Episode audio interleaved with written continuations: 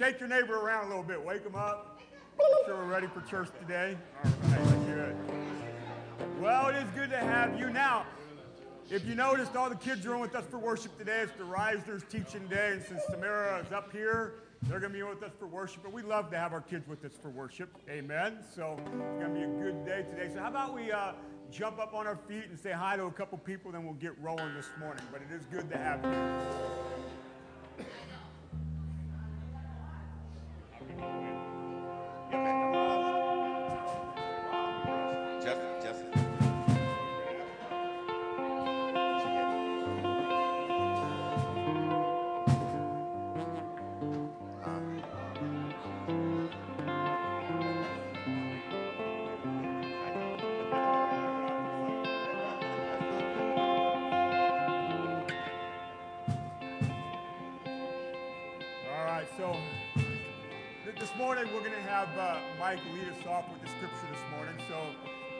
John chapter 1 is where Mike's going to read this morning.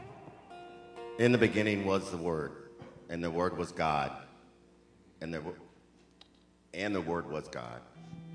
He was in the beginning with God. All things were made through him, and without him was not anything made that was made. In his life, and the life was light of the men. The light shines in the darkness, and the darkness has not overcome it. There was a man sent from God whose name was John. He came as a witness to bear witness about the light, that all might believe through him. He was not the light, but came to bear witness about the light. The true light, which enlightens everyone, was coming into the world. He was in the world, and the world was made through him, yet the world did not know him. He came to his own, and his own people did not receive him. But to all who did receive him, who believed in his name, he gave the right to become children of God, who were born not of blood, nor of the will of the flesh, nor of the will of man, but of God. And the Word became flesh and dwelt among us and we have seen his glory, glory as of the only Son from Father, full of grace and truth.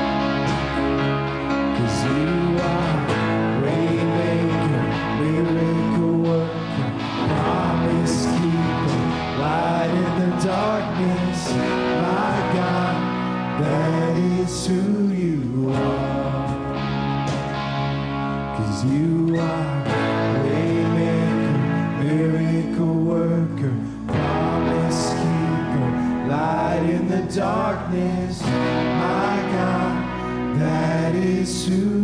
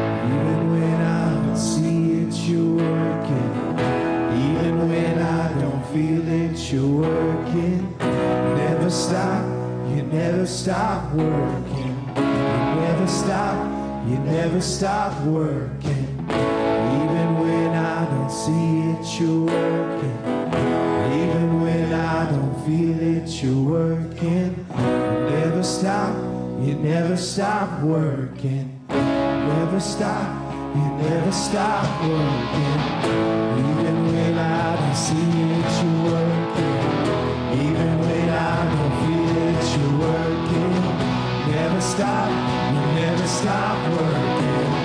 Never stop, you never stop working.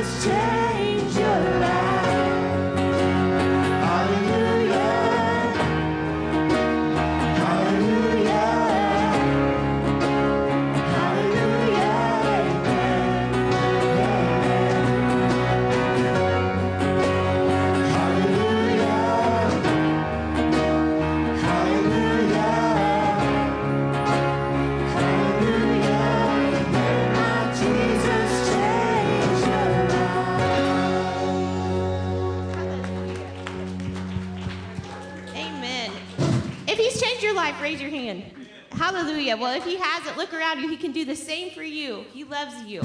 Well, we're so glad to have you here this morning, kids. You can meet me at that back door if you're new. We want to get to know you. Fill out this little get to know you card right in front of you and go around and greet some of your family of faith this morning.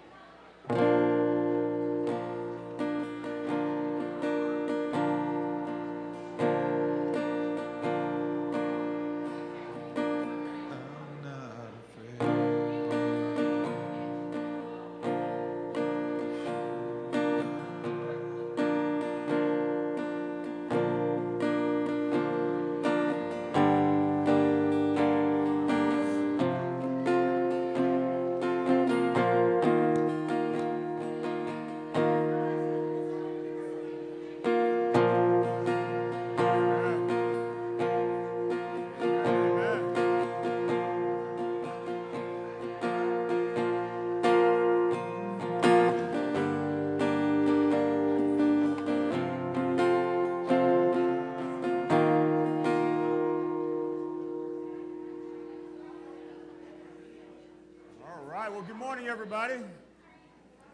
Good morning. I know they're, they're dropping uh, kids off in kids' church right now, but uh, live streamers, it's good to have you. And uh, wherever you're watching from, say hey, wave on there, put a prayer request on there, whatever you want to do. We'll pray for those at the end of service. Good to have you.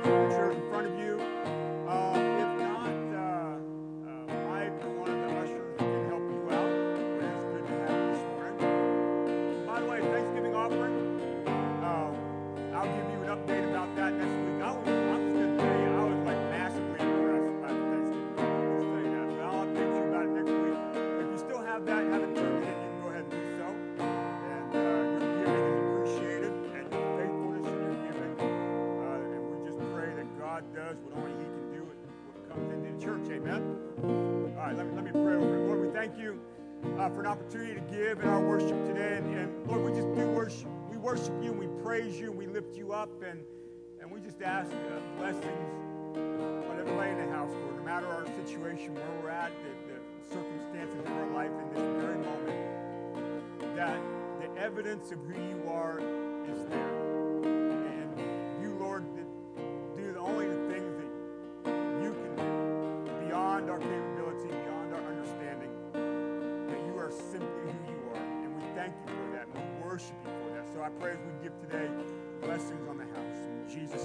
And Amen. Bring it on down if you have it.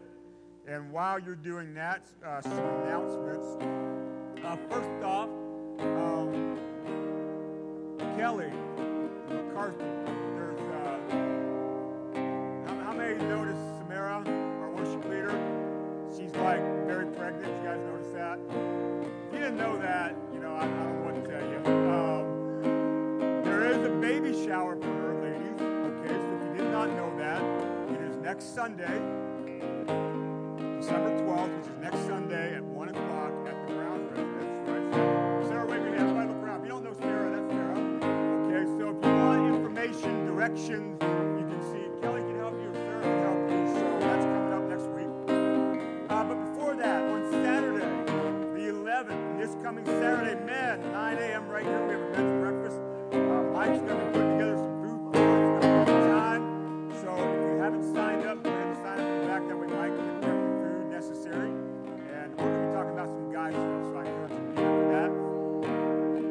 December, December 17th, 18th, we have youth lock-in. If you need information, parents, that's 5th through 12th grade. That's Josh right there.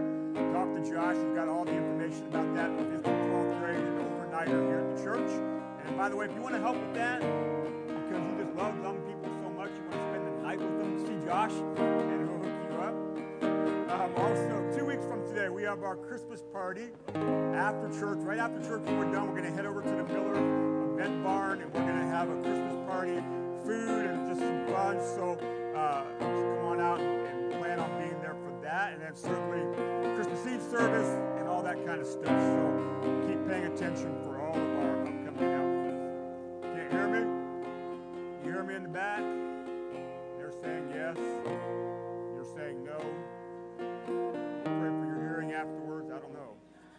Who, who cannot hear me? Tish is the only one raising her hand.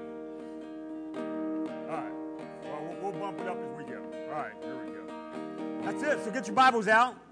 If you have a word today, thank you, Canyon. There it is. Now you can hear me. As soon as I said thank you, Canyon, my mic came on. I don't know. It was something to do with Canyon. All right, if you would, turn your Bibles to the book of Isaiah, chapter number 64. We're going to spend uh, some time in Isaiah today, also the book of Luke. And we're, we're kind of, not kind of, we are kicking off our Advent uh, Christmas uh, series today. And by the way, um, we had a little bit of a work day yesterday. Thanks for everybody who came out. Uh, carpet is scheduled to come for the basement for the kids Tuesday and Wednesday. Amen. So, parents, thank you for your pa- patience with us while we're doing this. And uh, Al and Carol, they did the decorating in the church. They do a great job? So thank you for doing that. And um, Carol, I have to tell you, I knew it that you were going to make Al climb up there and put that star up there. I knew it. And when he said, Yeah, I'm going to have to do that, I was just, I knew it. So we appreciate that. I like it. Anyways, the world needs some good news. Um, because most of the news, we, we, have, we have a tendency to pay attention to bad news, even sometimes when there's good news there. Isn't that right? It's sort of our, our human nature a little bit, I think. But the world does need good news, and, and the good news it needs is not so much some new news, it's some news that's been around, maybe news to some people. But what is really the best news of all Christmas is about a true story. And we celebrate it in our calendar, it's just whatever uh, that is, you know, according to actual time and dates of, of past history. But we're celebrating it this month, and Christmas is Christmas is prophecy fulfilled that rolls into prophecy yet to be fulfilled. See, everything that God is doing is prophecy in motion, constantly. That God is who He is, and He's backing up the things that He said, He's backing up the things that He put in motion from the beginning of our time. So when we talk about Christmas, really the church calendar word for it is Advent. Advent means arrival. So Isaiah chapter 64, and, and Isaiah, the, the great uh, prophet we have recorded, obviously, in the, in the book of Isaiah, he writes and, and says, Oh, that you would rend the heavens and come down. Isaiah 64 1. That you would rend the heavens and come down. In other words, the heavens would break and, and that God would come. That the mountains might quake at your presence. As when the fire kindles brushwood and the fire causes water to boil, to make your name known to your adversaries, and that the nations might tremble at your presence. When you awesome things that we did not look for, you came down, the mountains quaked at your presence. And from old, no one heard or perceived by the ear, no eye has seen a God besides you who acts for those who wait for him. You know, the, the duality of, of, of this wording here is, in one way, pushing forward to looking to the coming Messiah. And you know what? The, the heavens did break forth. God did come down. The trembles did quake. And it came as a baby being born. Could this really be the way that God, from the planning, from the beginning of, of, of looking to the redemption of, of man, could this be how he would do this? And it's yes and amen. The heavens did break, God did come, and a baby was born. And, and the miraculous that we see enveloped in this true story of God's arrival. So, Advent means arrival. It is the coming of Jesus, God in flesh. And, and the thing about Advent is we celebrate Christmas Day and often Christmas Eve, but Advent is the whole season. Because it comes in, in, in two ways. Advent tells us to be patient and have a, a pregnant expectancy of something wonderful. That's what Advent, that's that's why we begin to celebrate this season early, not just the day before and the day of. And it's very symbolic of, of the waiting of Israel for their Messiah to come. There was a long waiting. So Advent is about the preparation, but also then uh, with it, then the celebration of it. So we as a church, Advent speaks to us that yes, God has come, but now we're in another season of patient waiting for his return. And the prophecy fulfilled of Jesus coming rolls into the prophecies yet to be fulfilled of his coming again. We're impatient waiting. We have celebrated his coming and certainly the celebration of what is to come. We look forward to it. That's what Advent speaks to us.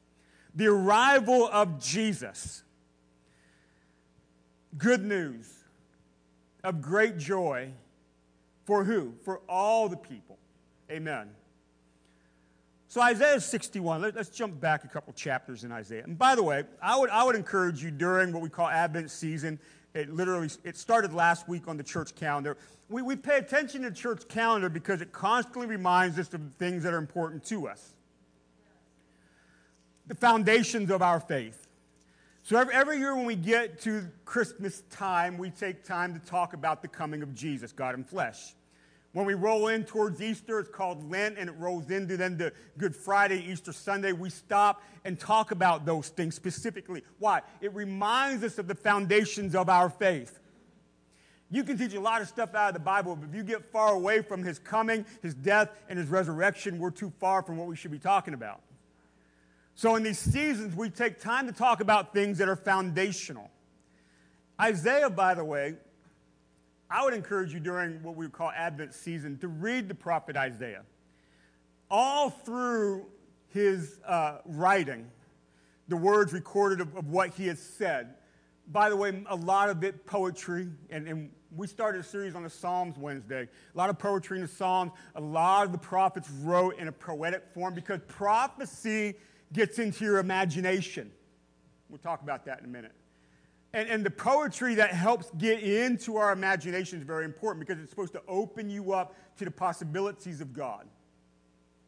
So I would encourage you to read Isaiah because if you have eyes to see and ears to hear, you're going to see a lot of messianic overtones, uh, Jesus overtones in the prophet Isaiah.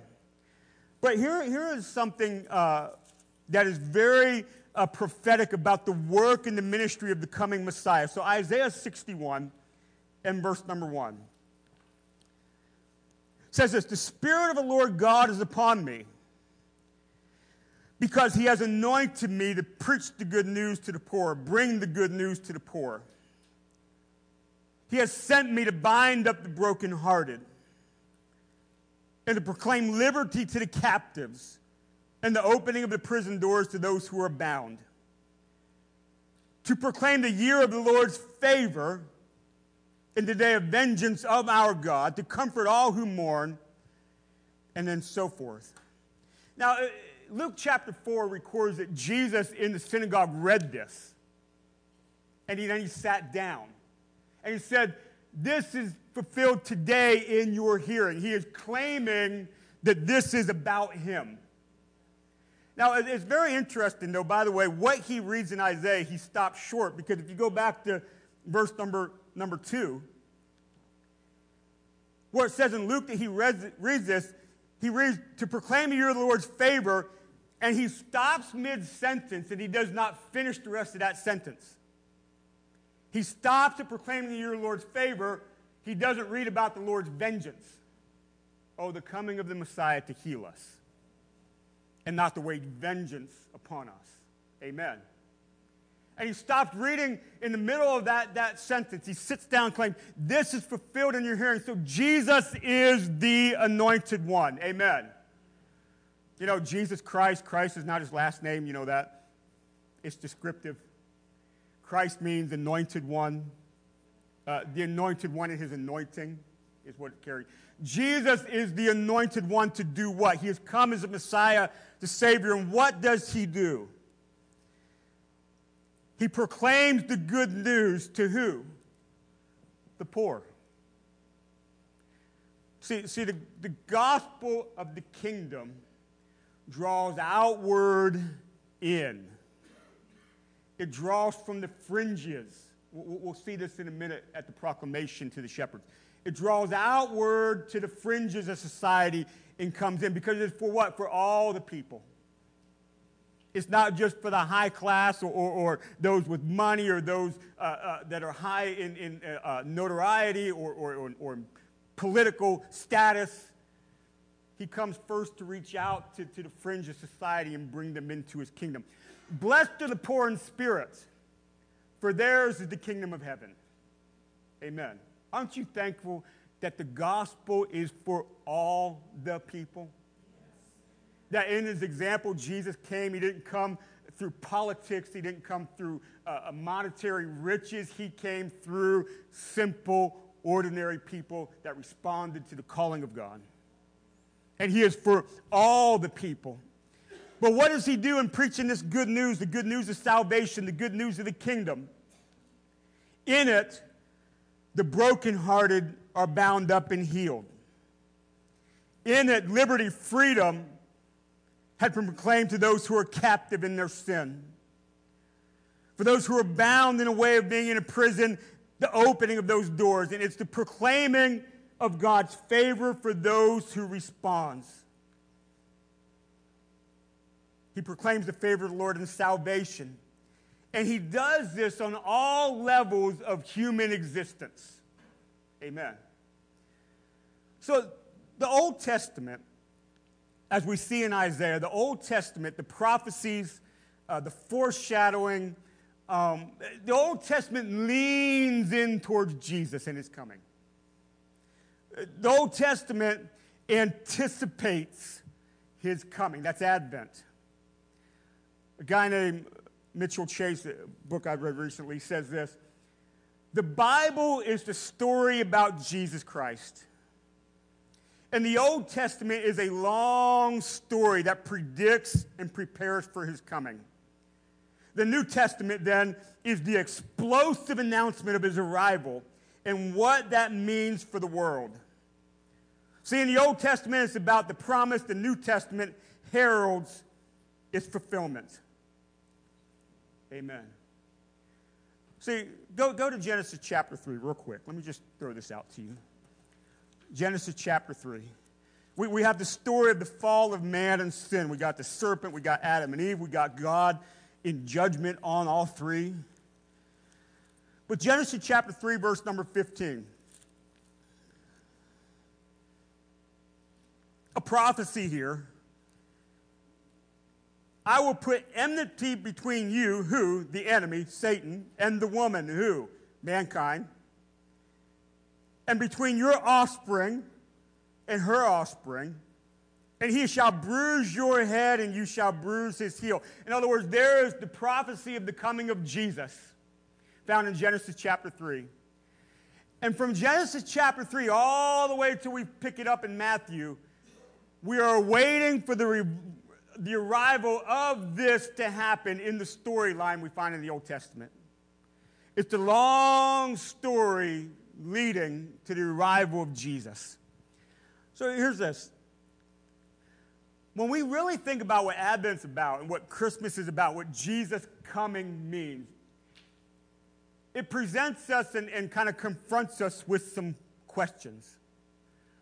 What does this really mean? If this is actually true, how does this change the trajectory of our world? And certainly, then, what does it mean personally for me? We're confronted with these kind of questions when we start to see the story of Jesus and what it's really about. And, and we see, like Isaiah, prophesying these things some 700 years before the fulfillment of them. What does this mean? What is this all about? How does it change things? How does it change me? And to do that, we got to jump into something called prophetic imagination. Let me introduce you to something here if you've never heard that before. What the prophets are saying, even in fulfillment, open up something new. Amen. And the reason why poetry in the prophets and even in the Psalms is important because you read poetry in a certain way that can grab hold of your imagination and make you think of bigger things. As we said Wednesday, uh, we're talking about the Psalms, uh, your, your love, O oh Lord, reaches to the heavens, right? Your faithfulness to the skies. Your righteousness is like a mighty mountain. Your justice, Lord, is like the great deep. That's poetry trying to get inside your imagination to open you up to the greatness of who God is. You see what I mean? We've got to get in our minds and our hearts this prophetic imagination that starts to answer the question what does this mean? How does it change the trajectory of our world, and what does it mean for me personally? That Jesus has come that God really rend the heavens and he came down. And then kingdom of God established. ministry happened, signposts of the kingdom. A death and then resurrection, ascension and, and, and the, the waiting of return. What does this mean? What does it mean for you and what does it mean for us as a society? These are big questions we have to kind of confront and, and begin to deal with a little bit. But do we really believe that Isaiah 61 was happening with Jesus and with the kingdom coming after it continues? That the anointed one did come, the kingdom was established, and it really means for those who begin to receive and live in it the, the freedom and the binding of brokenness. You know what I mean? As if you were a captive and you've been set free. What does that mean? that can we really today, now, now see, here's the thing. Jesus is king and lord of this world when? Now. Is he not? He's not just going to be king and lord when he comes. Now you say, well, wait a minute. The world is entirely, completely messed up, right? We are lost in our sin. That is why prophetic imagination needs to start to see things that Jesus is Lord now. Not just when he comes to clean up a mess later. What's it mean now? How does it change the trajectory of the world now? What's it mean for me now? And we got to let the prophet speak to us a little bit and show us beyond sometimes what we immediately think or beyond our understanding of what this is really all about. Jesus has come. I believe, I believe that today, in this messed up world, what the prophets are saying is happening now. Now, you think, well, you're talking about end times. No, I'm talking about what the prophet said that people, broken hearts, can be bound up and healed now that those who are captive can be set free in their hearts now. That the good news for all people drawing out from the fringes of the society and bring us into the kingdom now. That's the prophets. Here's the thing about prophecy. You need to understand this. So, in the Old Testament, they, the prophets were prophesying to nations and people and doing all this different stuff. But towards the end, all the prophecies started to dovetail to Jesus. After his coming, all the prophecies have to do with Jesus. So, one of the telltale signs of people that claim to be prophets and they're saying stuff, it doesn't have anything to do with Jesus, cut it out. Because the Word, what, what is our guide? Right here. The Word. The Old Testament dovetails to them, everything after is about Him. Amen. What do the prophets say? The prophets are saying that the advent of God, Messiah, Savior in this world is freedom. It's healing lives, it's setting us free. And living in this and figuring out what that means in the midst of this world until He comes again. Amen. So, Luke chapter 2, here's, classic Christmas reading of, of of the Gospels. Luke chapter 2. And verse number 1. It says, In those days, a decree went out from Caesar Augustus that all the world should be registered.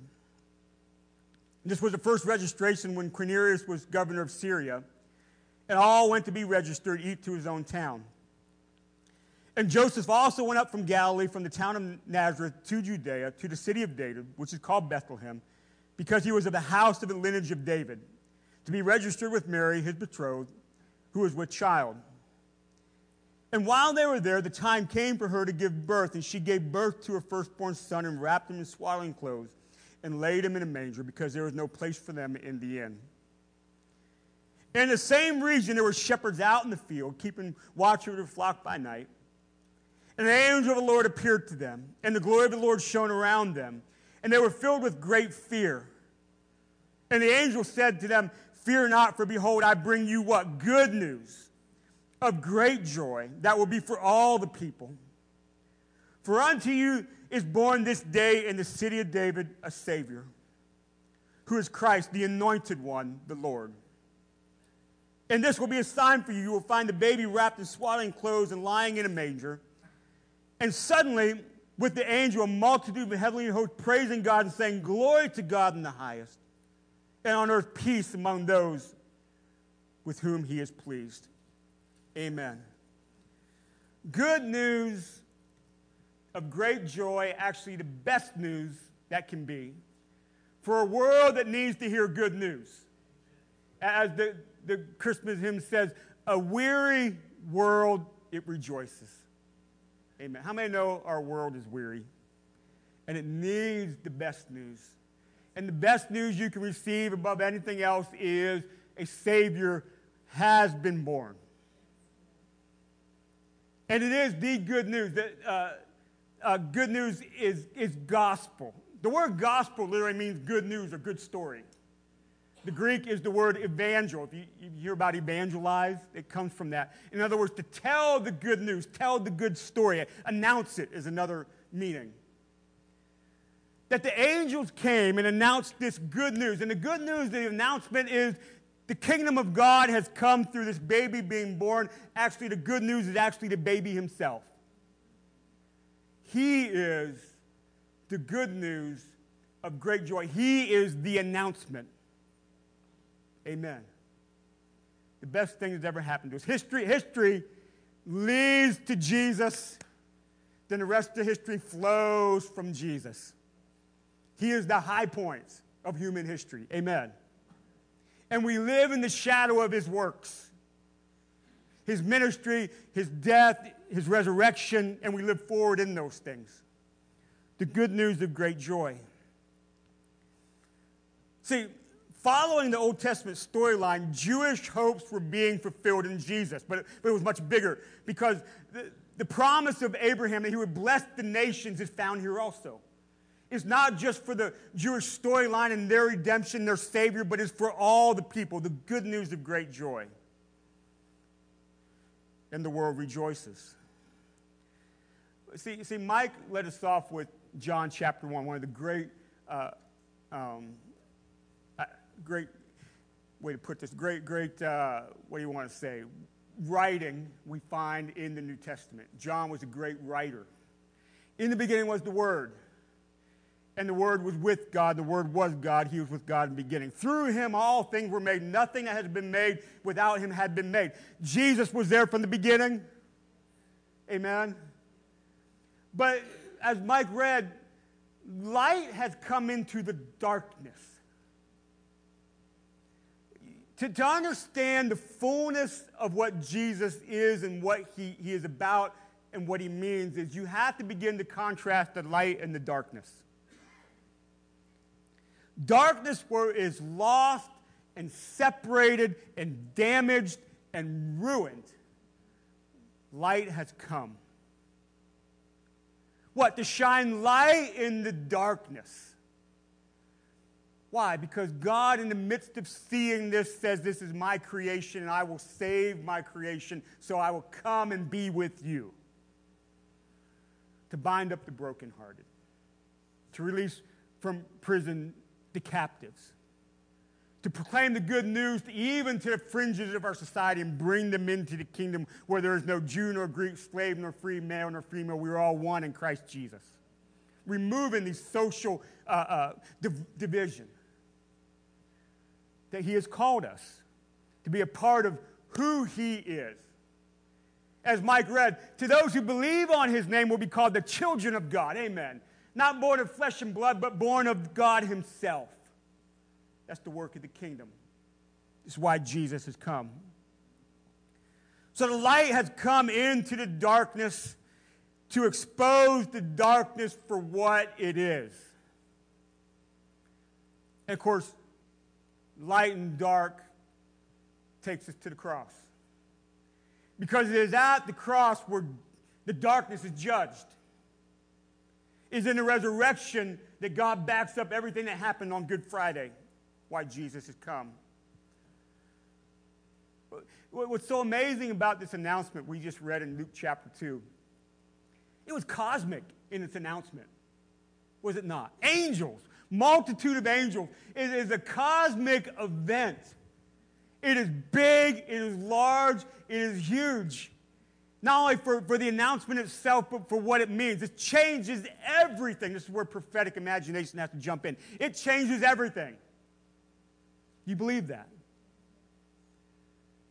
But yet, in, in, in, in the, the bigness, um, is that a word, bigness? Bigness of its announcement with the angels, it came right down to some very individual shepherds. It's big and it changes everything, but it comes right down to the individual person who would hear and receive and go seek to find. By the way, the shepherds, again, kind of reiterating the point, the shepherds are not like the high end society people, not wealthy, right? This is, this is lower end job, lower end wage. They're, they're out with the sheep in the middle of the night kind of job. You know what I mean? And who does the first announcement of the kingdom come to? Shepherds in the field watching their flocks by night. Draw, draw them from the out, out of society in. That's what Jesus does. Good news of great joy.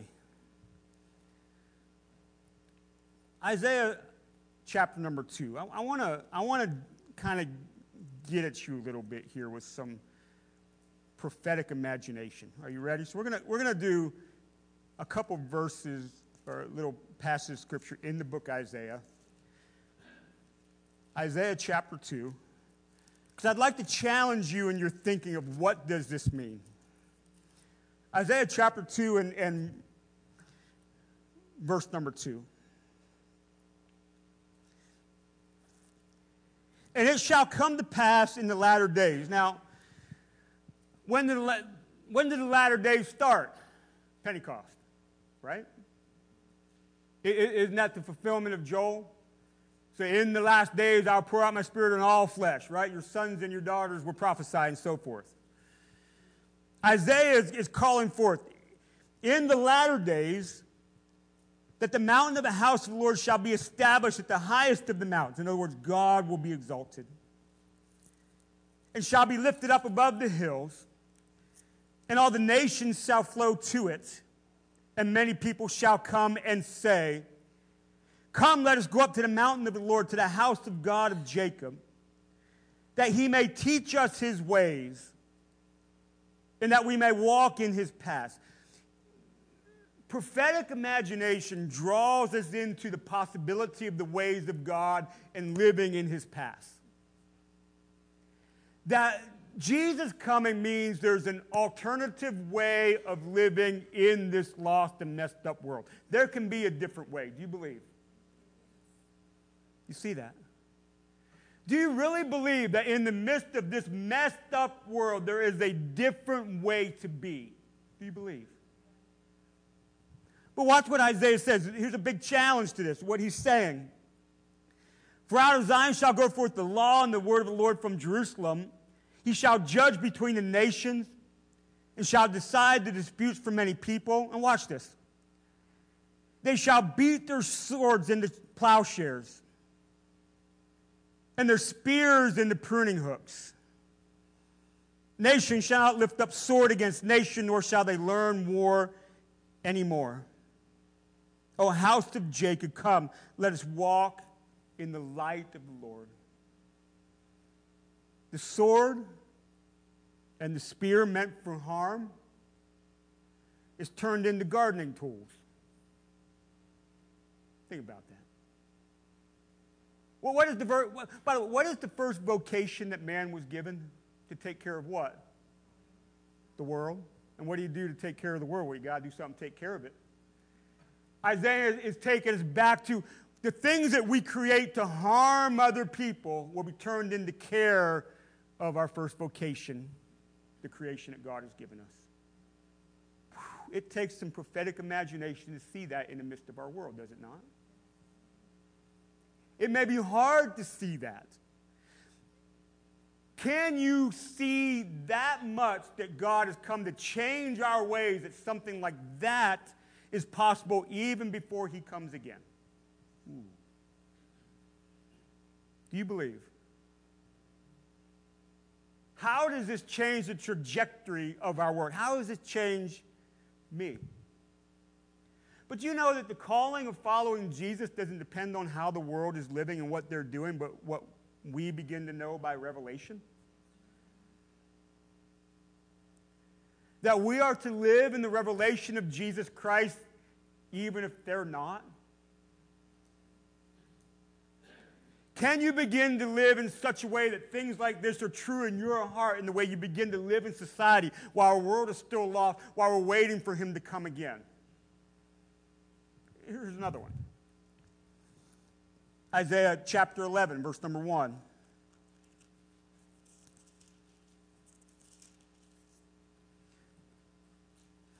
Isaiah 11, 1. There shall come forth a shoot from the stump of Jesse. This is about Jesus.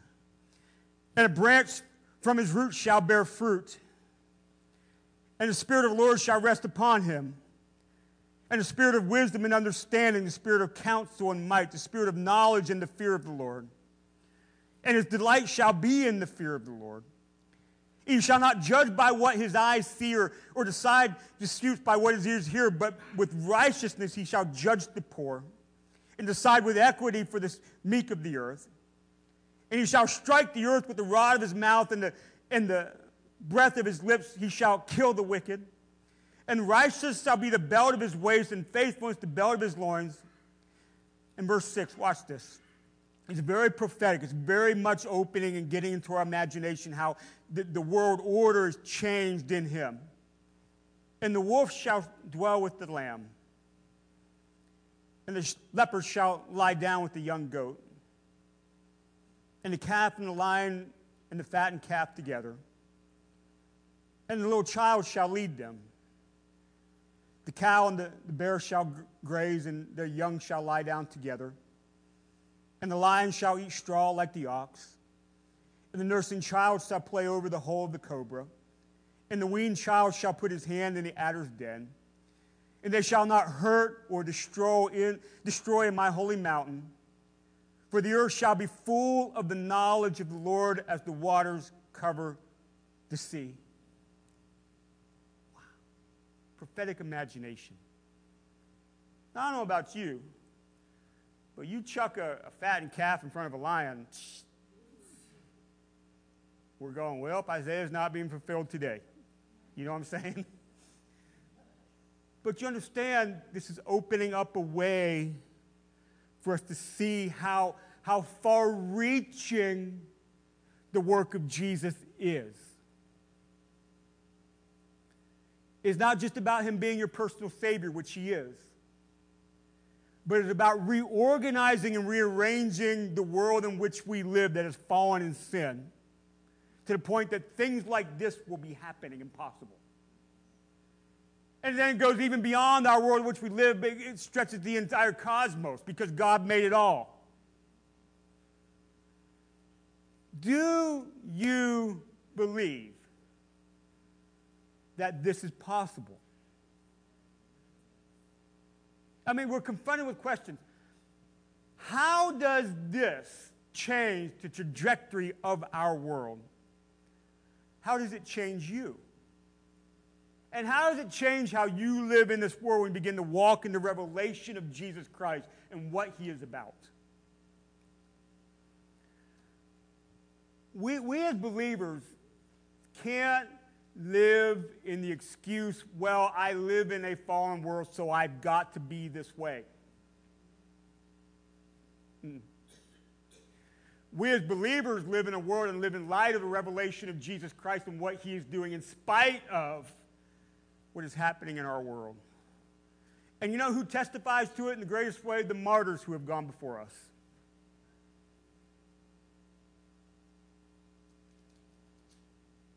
That they believe so much in a revelation of Jesus and now a way of living because of what they have been shown in the scriptures that it cost them their life because they refused to be moved and live a different way just because they lived in a fallen world.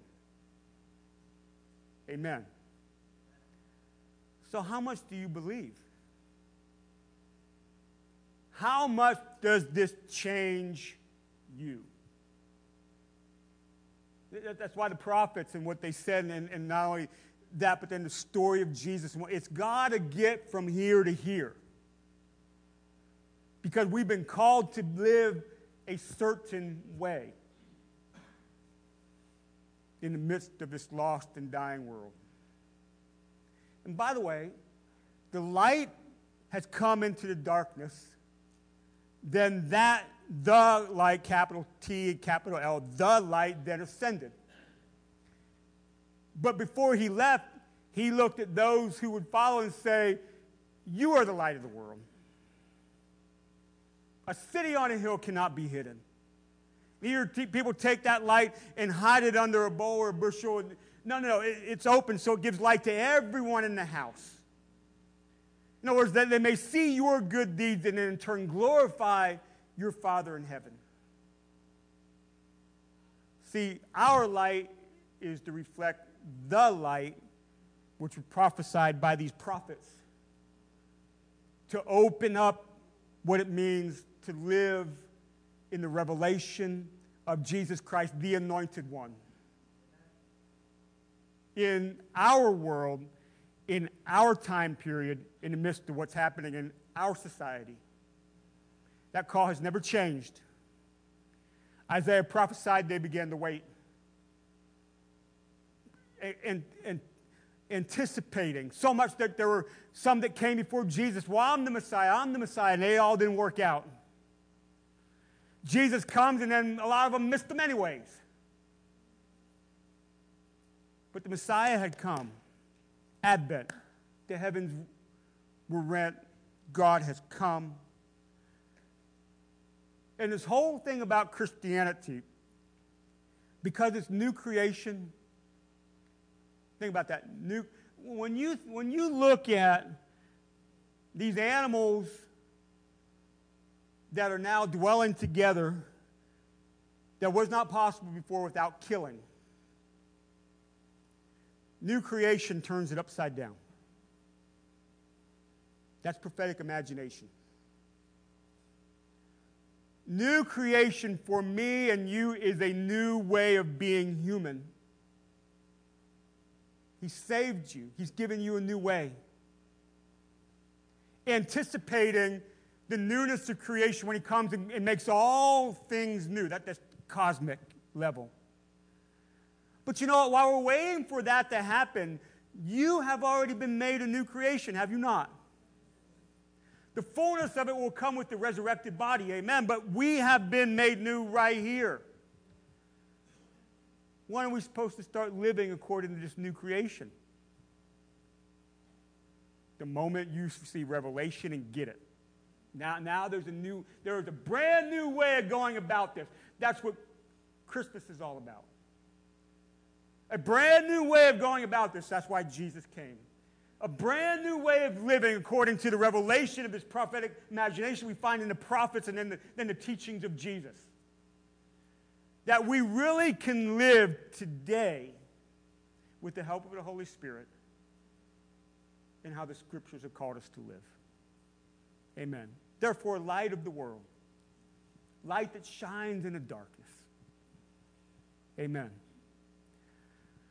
So, as, we're headed towards, you know, Christmas Eve and, and, and Christmas morning and, and all the things that happen with that,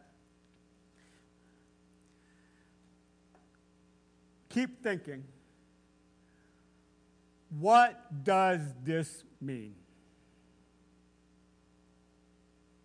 Right? Keep thinking how does this change the trajectory of the world? Keep thinking how does this change me? And all those questions what is possible because this is God? Amen. And if you start to live in that, I'm telling you what, the Holy Spirit will start to, he'll start to grab hold of you. You'll start going, oh my goodness, oh, oh me, oh my, for goodness sake. Wow, amen. Lord, help me. Lord, change me. Lord, show me. Lord, lead me. Lord, guide me. Show me what to do today in the midst of all of this. And you'll find He will, and He'll help you.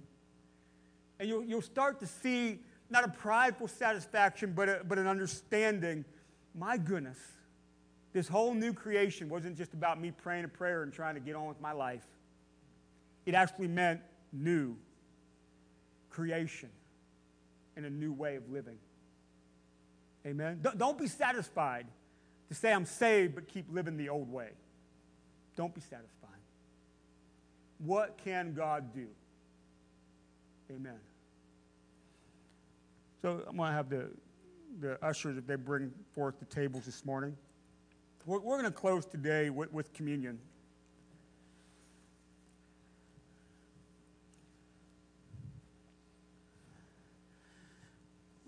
But, but before I do so,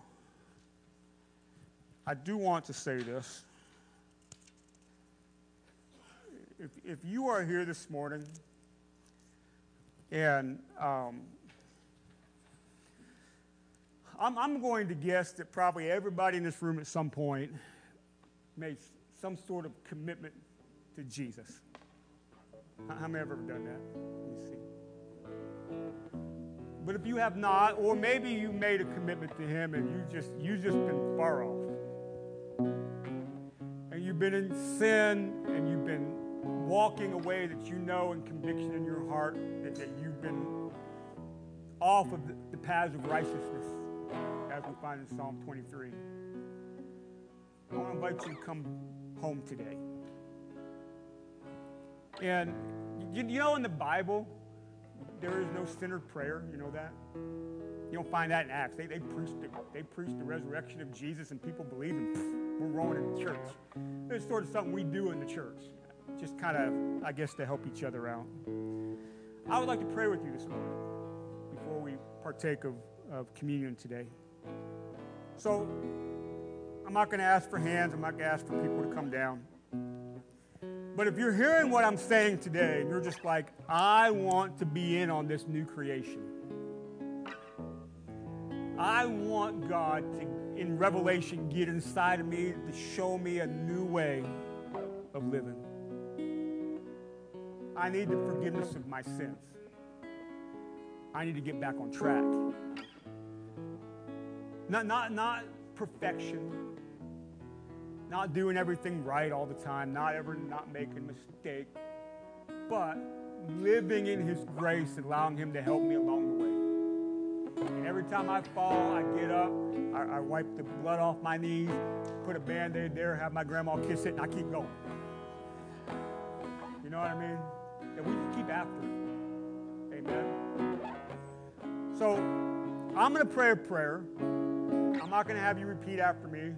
I've done that a thousand times and it gets all messed up sometimes, anyways. But while I'm praying, I just want you to commit. And just say, Lord Jesus, forgive me of my sins. It's just that easy. This, the gospel is not complicated. It's not complicated at all. Forgive me of my sins, Lord, and teach me and show me what it means to live for you and follow you. It's that easy. So, how about we do that, Lord? And may, by the way, I know, sorry, interrupting. May, maybe there's nothing in your heart, but sometimes it's good to stay in a spirit of repentance. You know what I mean? So how about, no matter your, your situation, just recommit to Him this morning. Amen. Lord, Lord, we thank you. We thank you for your forgiveness because Christmas morning leads to Good Friday. Good Friday leaves the Resurrection Sunday. Lord, all it points to your coming again where you will judge the living and the dead. I pray, Lord Jesus, for those here in this room that need forgiveness in their life. They're asking for it now. And we know, as the scriptures say, you are faithful and you are just and you will forgive us our sins. Because the gospel ultimately leads to salvation of the whole being. So, Lord Jesus Christ, Son of God, have mercy on us. Forgive us our sins. Wipe us clean, make us whole, lead us, guide us, and, and lead us. Show us what it means to be new creation. in the midst of a world that's waiting for that to happen. So we praise you, Jesus, and we worship you. In Jesus' name.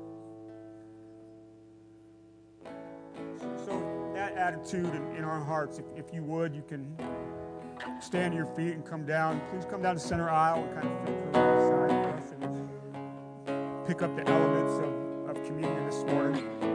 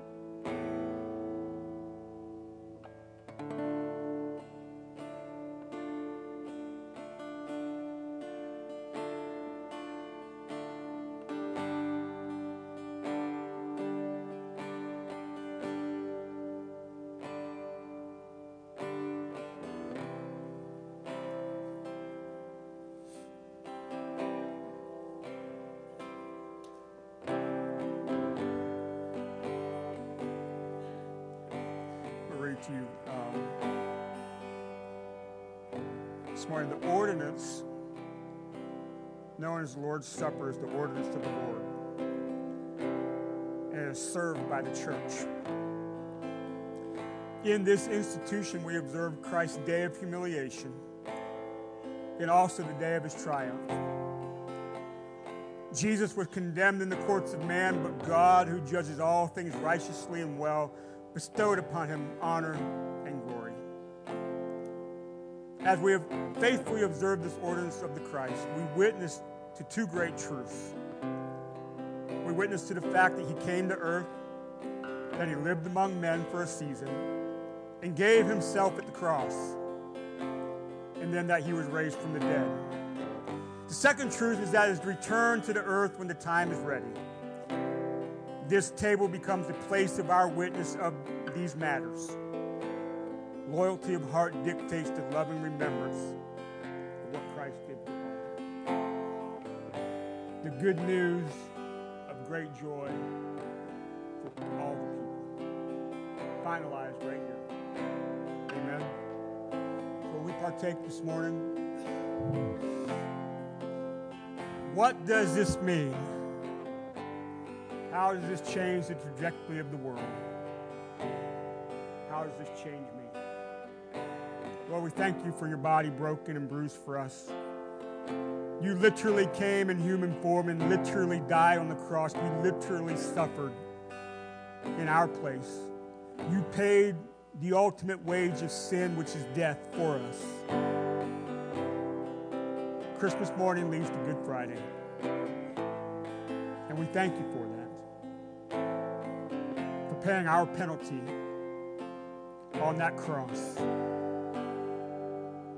And we partake of the bread together in remembrance of that. Let's partake together.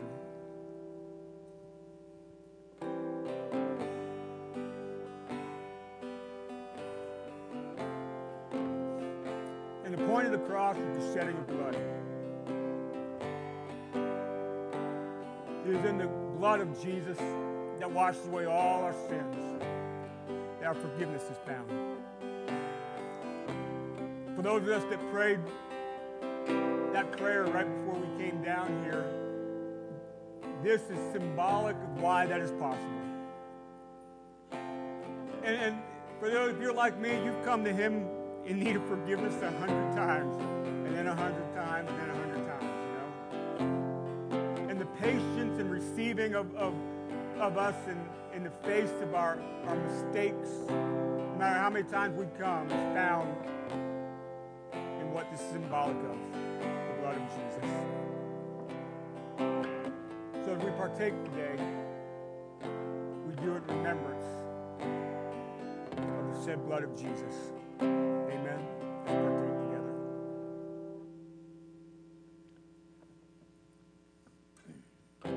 So if you would this morning before we head out, just, just raise your hands up and worship Him for a minute. Thank Him for coming. Thank Him for all the things He's done for you, the blessings, but the biggest thing, we thank you, Lord Jesus, for dying on the cross for our sins.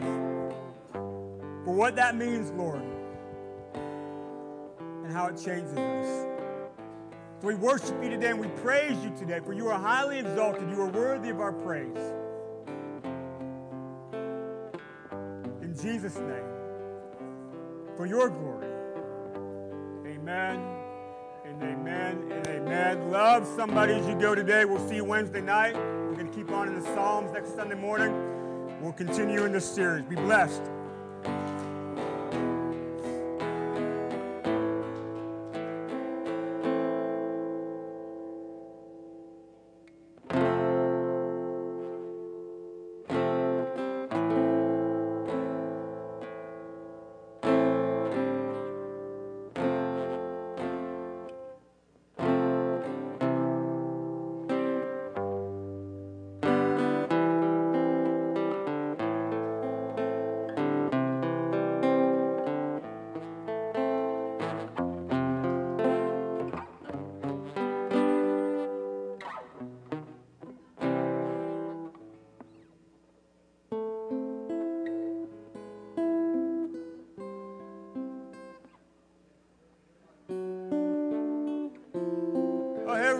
Quick. I have a, another quick announcement. Jack, Jack and Christine have how many bags? He's got a lot of bags of 50 pounds of potatoes. If you would like a 50 pound bag of potato, tell Jack so he can bring them for you. Okay, so Jack's gonna stand right here. Come get them. Okay.